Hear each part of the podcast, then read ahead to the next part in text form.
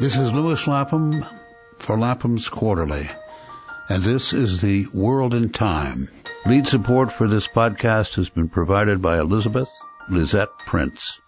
Additional support was provided by James J. Jimmy Coleman, Jr. Speaking today with the award-winning historian Stephen Ujofusa about his new book, Barons of the Sea and Their Race to Build the World's Finest Clipper Ship. You tell a rousing tale, Stephen, but maybe you can begin by setting it in the 19th century historical context, finding the start of the race in the Chinese opium trade. Tell us how a syndicate of gentlemen American smugglers became builders of the world's most beautiful ships, owners of some of the world's most respectable fortunes. Well, the scene opens in Canton, China in the 1830s, and now modern-day Guangzhou. And during this time in Chinese history, only Canton was the only city that Westerners, the Fan Kuei, the foreign devils, as the Chinese called them, were allowed to trade and do business. The Chinese had something that the Americans and the British dearly, dearly wanted, which was tea. This was arguably something that a commodity that helped touch off the American Revolution in the 1770s. But in this foreigners' colony in Canton was which was probably only a few blocks in size, was maybe a few hundred traders from Great Britain, from America, some from France, some Sephardic Jews, some Indians who lived in tight quarters and were engaged in the secretive business of the tea trade. And among these very fortunate individuals were a small group of Yankee New Englanders. There were some New Yorkers, a few Philadelphians, but mostly New Englanders who had the chance to go to China, spend 5 to 10 years away, and earn a fortune, a competence, about $100,000 which in the 1830s was the equivalent of being a multi-millionaire. And the secret to this business was you would purchase tea using proceeds from smuggling opium into China. This was an illegal thing. The Chinese government had forbidden the importation of opium in the 18th century.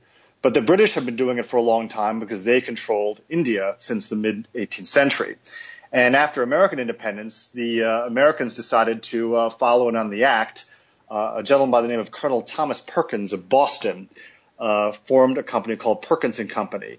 And in the 1780s and 1790s, he established a relationship with the Chinese trader Houqua, who was the head of the Cohong, which was the group of maybe around a dozen or so Chinese merchants who were allowed to do business with the foreign devils, the Fan Kuei. And Perkins established this relationship, and because he didn't have access to Indian opium directly because that was British territory, he began smuggling Turkish opium into China to help pay for the tea that the Bostonians and also the New Yorkers and others on the East Coast dearly wanted. And Perkins was sort of the patriarch of what became known as the Boston Concern, this group of Boston merchants that were almost all related to Colonel Thomas Perkins. And he began bringing a number of his family, including his impoverished nephews, Robert Bennett and John Murray Forbes, over to spend their time in China. And they became sort of the founders of this cartel, I guess you could say, where they would smuggle in opium. Sometimes it would be on consignment from British concerns, sometimes it would be their own opium, using these very small, fast clippers known as opium clippers, these very fast, small schooners that would sail from India through the Straits of Malacca to China. And then these little schooners would pause offshore at some forbidden port where they were not supposed to go. And this was wonderfully described by one of the partners of the company, that eventually became Russell and Company, that merged with Perkins and Company. This merchant wrote about how he would travel on this opium clipper, this little schooner, and they would pause off this forbidden port. The customs official would aboard the ship and say, "You know, you're not supposed to be here." And the captain and those on board would say, "Sorry, we've run out of water. We've hit some bad weather. We need to put it into port." And the Mandarin would say, "Well, that's all very nice. Now, how much opium do you have on board, and what's the bribe?" And then the opium would be smuggled ashore and sold and then the proceeds from that opium would be used to purchase tea that would then be shipped legitimately from Canton to New York or Boston. And were the Americans bringing any trade goods from America to China at this point in time? There were two goods that the Chinese did sort of want. The first was ginseng, which was grown in New England and was valued by the Chinese for medicinal purposes. So that was actually among some of those valuable cargo on the first American ship that sailed to China in 1783, right after the Treaty of Paris. What's the first thing a bunch of wealthy New York merchants do? They build a ship called the Empress of China and send it to China to bring back tea, which they no longer had access to, thanks to the British not wanting to do business with them anymore. So ginseng root was popular, and also textiles cotton textiles were sort of in demand, but still there was a massive trade deficit between the young United States and the Middle Kingdom until opium really filled that void. They were basically doing what the British did. All right, and who are you have a lot of marvelous characters in this book. The lead character is a man named Warren Delano, and then there's a man named Abiel Abbott Low, and there's a man named Moses Grinnell, and a number of others. And these are Americans that find their way into the Canton settlement in the 1830s, right? Yes, you have what was known as the Canton Coterie, and merchants like Warren Delano II, who is Franklin Delano Roosevelt's maternal grandfather, Abiel Abbott Low, who is also a fellow Yankee. He was from the North Shore of Massachusetts. Delano was from the New Bedford area. But you had a lot of these Yankee boys that came down to New York, got their start, and then got their chance to go to China. And they all sort of bonded together during their time together in Canton. They really formed a kind of fraternity because they were basically isolated for 5 to 7 to even 10 years. And those are bonds that proved to be very strong when they came back to America. They ultimately came together to finance the construction following the Opium War, the first Opium War, of the first true large China clippers, the tea clippers, which burst onto the scene in the 1740s and into the early 1850s. Burst onto the scene in the 1840s, not the 1740s. Okay. 1840s. Okay. But how does the opium trade, you talk about the Opium War. The first one is, 1838. Why? Because the Chinese are suddenly punishing the British? Well, the Chinese emperor appoints a new commissioner to the Canton city, Commissioner Lin, who decides to crack down on the opium trade, which had been technically illegal, but people were doing it anyway. There was a whole complex system of bribes and winks and smiles that was going on. And finally, it came down to two things. It came down to the fact that tens of thousands of Chinese were now basically debilitated by opium, not too dissimilar from what's going on in America today with the opioid crisis. Imagine a public health crisis of that size going on in China. Plus, you had a large supply of silver specie now flooding out of the country rather than flowing into the country. So Commissioner Lin, who's the new governor of the Canton province, or Guangzhou province, is ordered by the emperor to crack down on the activities of the foreign devils, and also to have the Chinese merchants, the Cohong, which was headed by Houqua, the great merchant Houqua, to stop this business. So he orders the confiscation, Commissioner Lin, of 20,000 chests of opium, most of which are British property, some of which are American property. This is the equivalent of hundreds of millions of dollars worth of drugs. And they blockade the factory district. The Chinese army blockades this district and hopes to starve the Americans and the British out until they surrender this opium. And they eventually surrender the stuff. And Houqua, the merchant, actually helps smuggle in some of the food, some food and supplies into the factory compound so the Americans and the British don't starve. And there's a wonderful account of Warren Delano and Robert Bennett Forbes and these Americans going into the kitchens of this compound for the first time and cooking their own food. And Robert Bennett Forbes laughs. The Chinese officials think that we're living on rats and beer. In reality, we are surviving on food smuggled in by the great merchant Houqua. The opium is eventually handed over to the Chinese authorities, where it is dumped into the sea. The British leave Canton and vow, for stealing the Queen's opium, you're going to pay for this. So during the time that the British are gone, the Americans make a killing shipping tea out to their country and also to British merchants using American ships. And then the Royal Navy, a year or so later, steams on back and bombards and shells Canton as punishment for stealing the Queen's opium. Tell everybody where Canton is. I mean, it's Guangzhou today, but it's on the Pearl River, 80 miles upriver from Hong Kong and Macau, right? Yes, it's on the South China Sea, and Macau, even at that time was a Portuguese colony. It was a small Western foothold, but the end result of the Opium War, which China is basically humiliated at the hands of the British Navy, is that Hong Kong is ceded to the British as a crown colony and basically an opium and tea safe zone where they can trade and where the British could live. And Warren Delano is witness to the shelling of Canton. And although he, as a kid from New Bedford, had witnessed the British shelling the New England coastline during the War of 1812 as a kid, and he had no great love for the English, he did say that the Chinese had acted extremely arrogantly, and he was quite glad that they were being humbled. All right, but then how does he come back to New York and start building clipper ships? Well, after the Treaty of Nanking, which is signed, I believe, in 1843, he sails home with his fortune, with his $100,000 plus fortune, and arrives in New York, quickly marries a cousin of John Murray Forbes, one of his old business partners, and then decides that he wants to go back to China with his new wife, Catherine Lyman, and he becomes head partner of Russell and Company. And he, along with his colleague, Abiel Abbott Low, who remains in New York, they mastermind the construction of some of the early China clippers, which were basically built.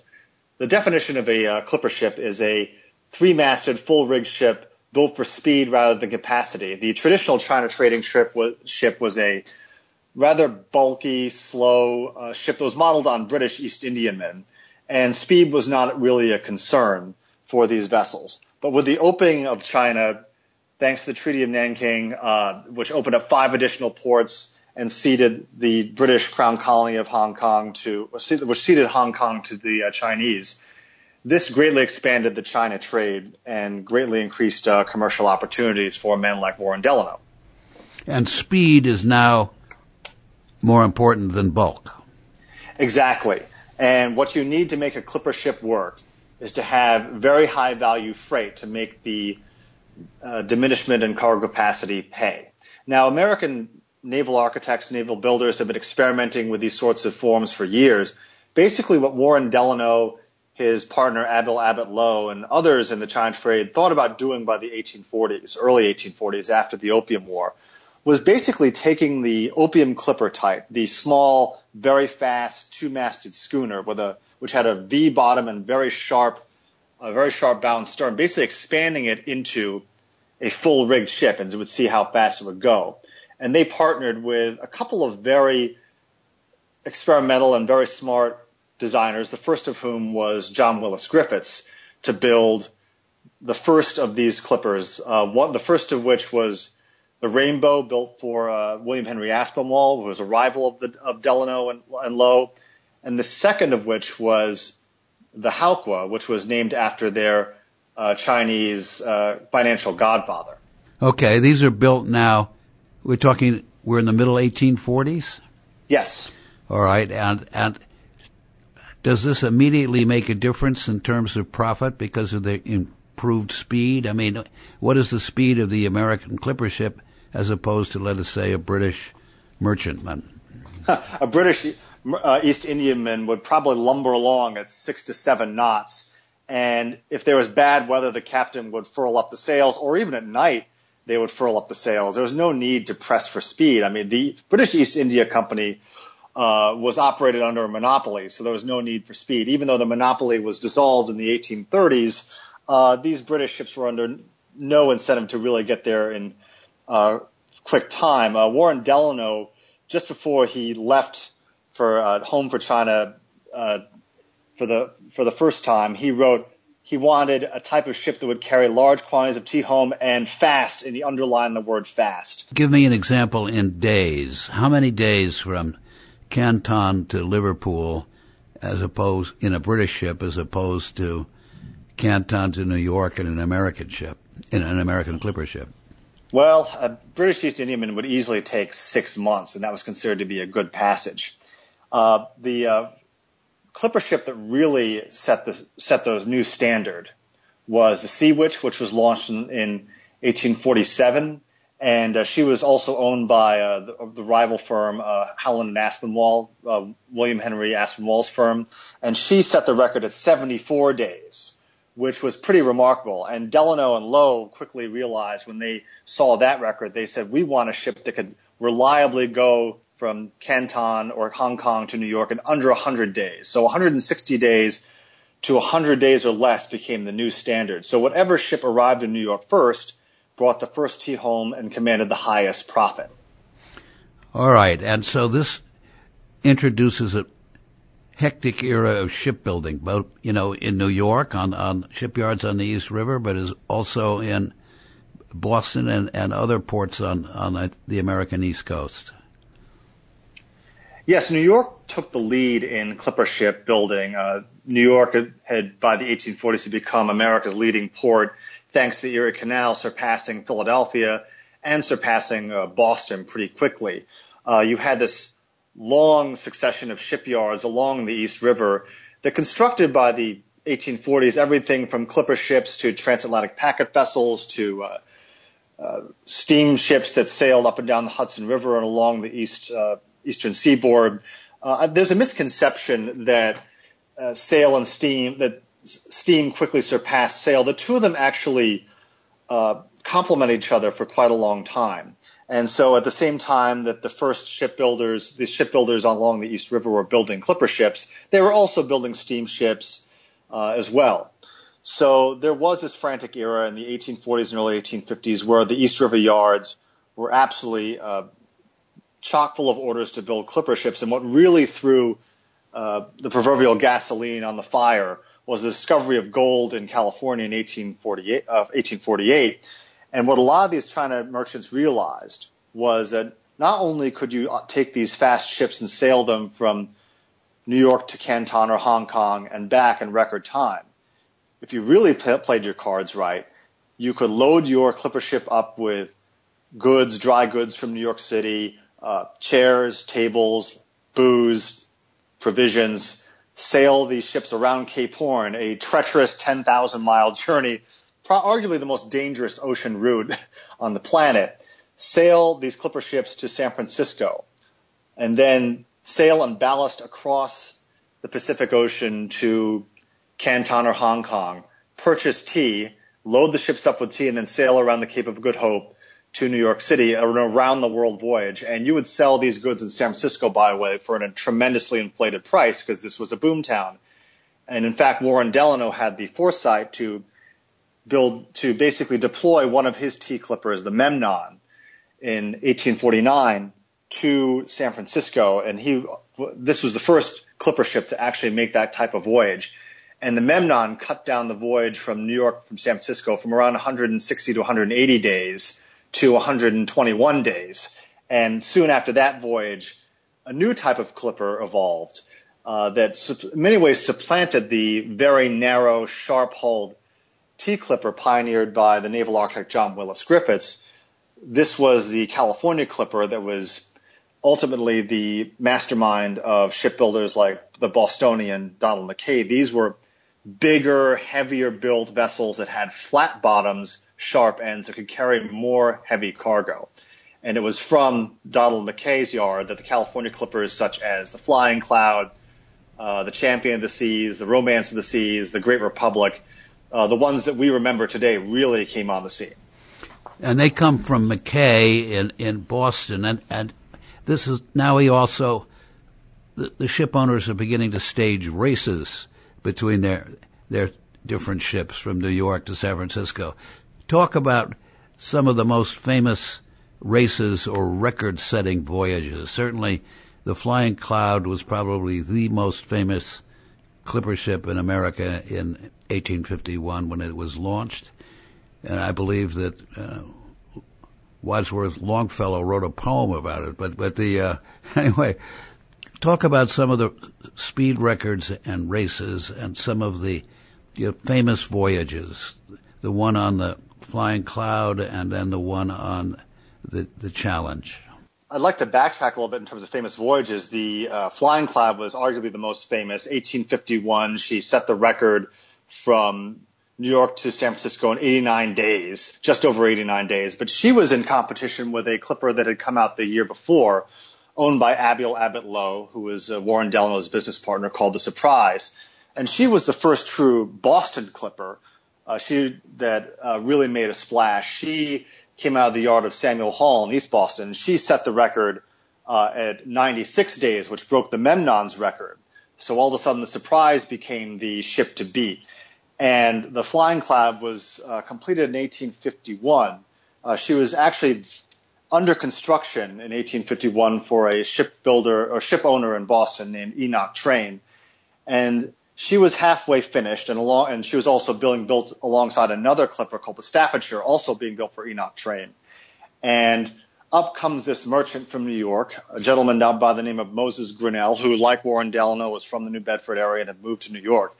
And it was either Moses Grinnell or an agent of his that approached Enoch Train with a proposition saying, "I'd like to buy one of your clippers." And Enoch Train agreed to purchase the Flying Cloud, which was still unfinished, for $90,000, which in 1851 was a tremendous sum of money.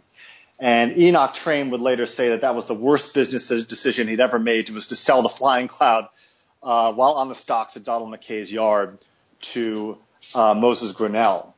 So the Flying Cloud is outfitted and towed down to New York for her maiden voyage in the summer of 1851, and her captain is a gentleman by the name of Josiah Perkins Creasy, who had been a long-time China trade captain for Grinnell and Minturn. He was 38 years old at the time, and he brought along his wife, Eleanor Creasy, who it was not unusual for a captain to bring along his wife, but in this case of Eleanor Creasy, she was his navigator.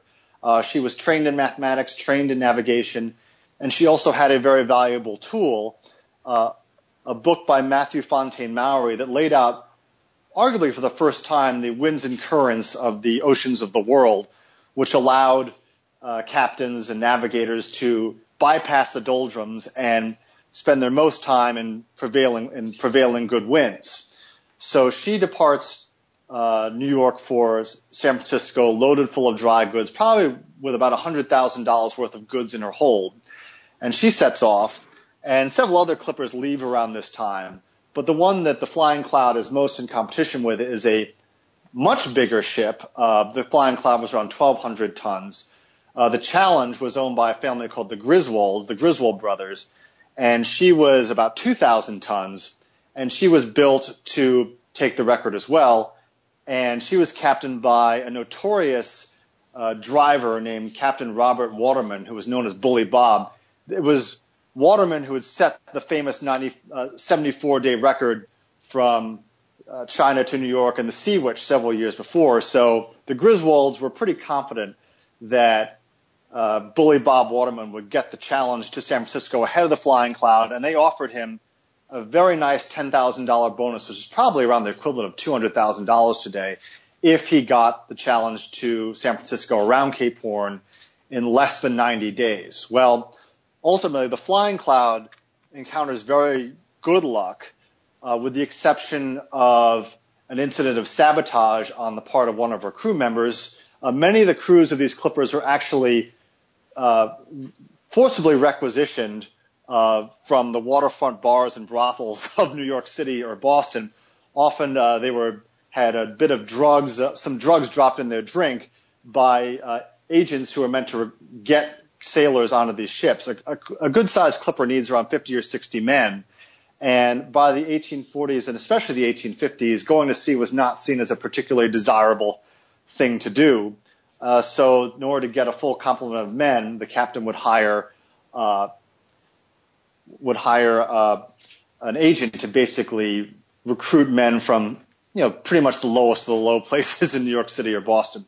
But one of these men had basically drilled a hole in the bow of the Flying Cloud from basically his bunk to basically help partially flood the ship and convince the captain to turn around.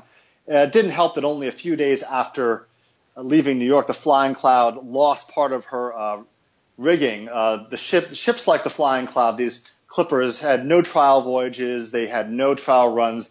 They were basically finished, loaded up, and sent out to sea. So only a few days after she leaves port, and she's carrying several passengers in addition to a very valuable cargo. And she's traveling in high wind. She's probably making around 15, 16 knots, and then part of her top hamper, part of her upper mast come away in high winds.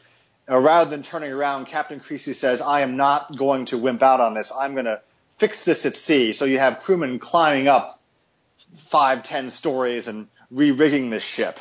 And then they press on, but her mainmast is sprung. So there's speculation that a number of crew members were very alarmed at this thing. We're going to sink. Our mainmast is going to crack off. So there's speculation that one of these crew members tried to sabotage the ship. He is found out, and the ship is repaired, and she continues on. And she sails into San Francisco triumphantly after making the record in 89 days and, I believe, 21 hours.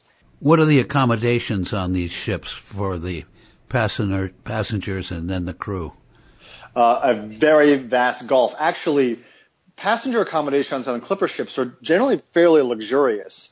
You would have double cabins. You'd have a main saloon where the passengers. There might be anywhere from 10 to 15 passengers on this on a clipper ship. Beautiful rosewood paneling, the finest crystalware, canned and tinned food would allow for some variety. There's a wonderful account of a passenger, a female passenger on the Flying Cloud, which I rely on for reconstructing that voyage. The crew, on the other hand, the 40 to 50 to 60 men who are on a clipper ship, they were housed either on in a deck house or housed up in the forecastle at the very front of the ship. Very dark, uncomfortable. There was basically no time off. As any nautical person knows, you're on watch. You're either 4 hours on, 4 hours off. You don't sleep through the night. You sail. A sailing ship especially needs to be attended to constantly. So in addition to the long hours and very dangerous working conditions, this is well before there was any sort of labor or safety conditions. You would have basically kind of a tinderbox. And Captain Charles Low, who is the brother of Abiel Abbott Low, he ends up becoming a ship captain. He writes about in his memoirs the difficulty of having all of these men, who some of whom didn't even want to be on the ship, some of whom were forcibly brought on the ship, having them get along or work together. Some were experienced seamen, some knew nothing. And in one case, Charlie Lowe mentions a mutiny on board where he physically has to club someone or point a gun at someone. So there are a number of these instances. So it was to be a ship captain, especially on a clipper ship where you're under tremendous pressure to make maximum time. You don't necessarily have a trained crew. Being a ship captain is a lonely job in any era, but to be a clipper ship captain, you are dealing with tremendous commercial and human pressures. And the men are not paid very well either. I mean, it's, like Carnegie makes a fortune out of railroads but doesn't pay his steel workers, and Delano and these guys make a fortune out of their ships, but they don't pay their sailors, right? No, Delano once said, I cannot fathom paying any man more than $10 a day. And he did say that immigrants are useful because they actually have a work ethic. Unlike, yeah. So all right. Well, talk now about the waning of the golden age of the clipper ship. I mean, it seems to reach high tide in the middle of the rises in the 1840s, high tide in the middle of the 1850s, and then it begins to ebb. I mean, profit begins to go out of the business. The Civil War comes up over the horizon. And how does the story end? Well, the California trade began declining fairly quickly after the Flying Cloud's record-breaking voyage because from 1848 to 1852, between 1848 and 1852, California didn't really have its own manufacturing or agricultural infrastructure, so everything had to be sent in from the East Coast or around Cape Horn, and that's why these goods, these dry goods, basic supplies, provisions, could be sold at a very high price. For example, in San Francisco, an egg would sell for $1, and this is $18.50. So we're talking like a $12 egg here or a $15 egg. And that's how inflated the prices were. But by 1852, 1853, California began producing its own goods. So freight rates to California dropped precipitously, and there's less of a need for ships that were this expensive, this big, this fast to sail around Cape Horn to California. By 1855, you had the opening of the Panama Pacific Railway, which was the mastermind of William Henry Aspinwall.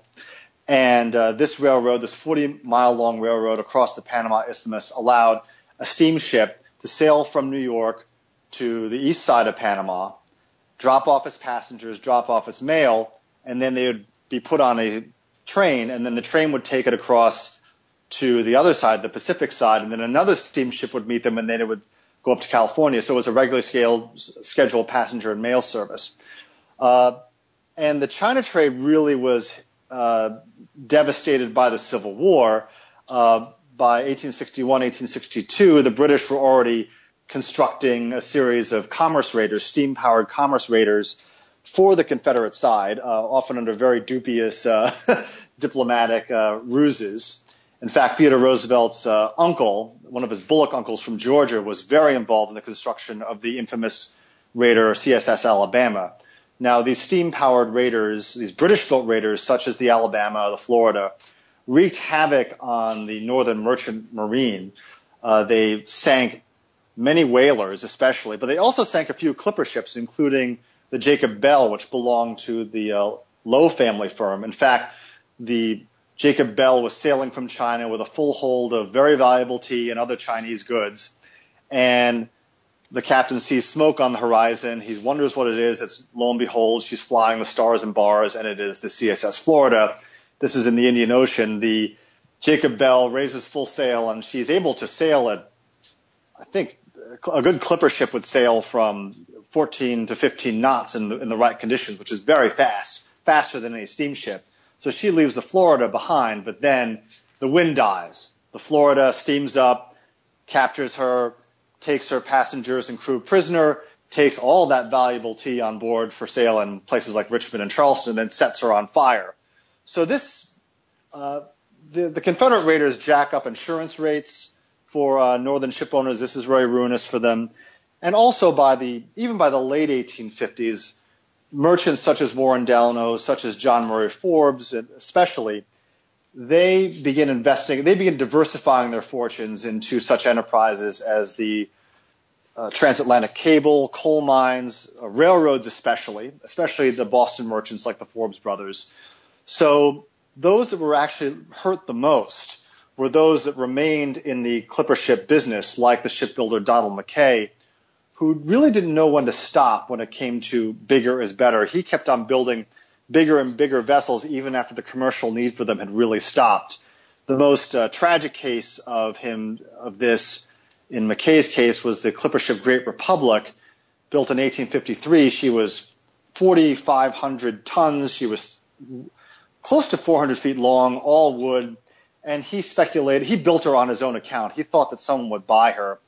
And tragically, on December 26, 1853, just before she's about to sail for Liverpool, where he's hoping to sell her on spec, she catches fire when a bakery nearby in Lower Manhattan, there's an accident there, and the fire spreads to the New York waterfront and consumes several vessels, including the Great Republic, which sadly never sailed as a vessel as Donald McKay designed her. And this loss was his magnum opus, and she was reduced to a sunken wreck on the East River. She was raised and salvaged and rebuilt into a smaller, many was more practical vessel, but No one ever knew how. Okay. Not quite the same. All right. So now that the game is pretty well over by the Civil War, and it's really over by the end of the Civil War. And what happens to men like?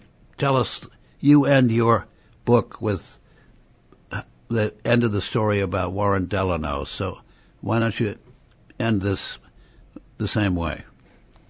Sure. Well, Warren Delano in 1857 was ruined by the financial panic of that year. So 3 years after that, he sails. Sorry, pardon me. Let me back up a bit. Let me re-record that. So Warren Delano in 1857 is ruined by the financial panic of that year. Most of his investments sour, but he still has his clippership investments, which he has stakes in with Abiel Abbott Low of New York. So what Warren Delano decides to do is to rebuild his fortune the quickest way he knows how. He's about 50 years old, and he decides to take a gamble and re-enter what used to be a young man's business, going back into the tea and opium trade. So in 1859, he leaves his several children and his wife behind at their Hudson River estate at Algonac, and he sails to China and begins to rebuild his fortune in the tea and opium trade, also supplying opium for the Civil War for the Union Army, which was seen as a great patriotic duty at that time. And a few years later, in 1862, he sends for his family to travel on the clippership Surprise, which he partially owns along with Abiel Abbott Low. In exchange for this passage, Abiel Abbott Low rents the Delano's family estate on the Hudson. And Delano's family sails to China on the clippership Surprise, and they spend several years there while Warren finally rebuilds his fortune. And by 1868, 1869, the Delanos have made enough money to come back to New York. And Delano reinvests his fortune in other industrial enterprises. And Sarah Delano, his daughter, who is 6 years old at the time, this is one of her earliest memories, the famous future Sarah Delano Roosevelt. And she sings the shanties that she heard as a child to her son, Franklin Roosevelt, and to her grandchildren. And Franklin Roosevelt, where do you think his love of ships in the sea came from? The future Assistant Secretary of the Navy, and as President of the United States, the man who basically rebuilds the Navy in the 1930s in preparation for another war. And Franklin Roosevelt, as we all know, was a master politician who in many ways inherited his grandfather's smarts, and in many ways his deviousness, in many ways. And Franklin Roosevelt was once asked by one of his friends when he won the election of 1936 in what seemed like very long odds, "What is your secret?" And Franklin Roosevelt says, "My secret is I never let my right hand know what my left hand is doing," which was a favorite saying of his grandfather, Warren Delano II. And one of his prized possessions was a model of the Surprise, the clippership Surprise, which he built himself. Well, I'm sure, were he still alive, one of his prized possessions would be your book. Well, thank you so much.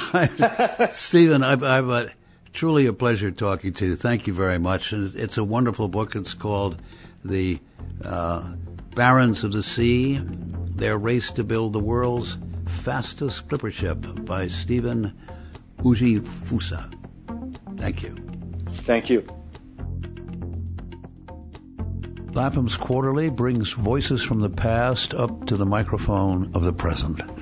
Save more than 30% off the cover price and subscribe today for only $49.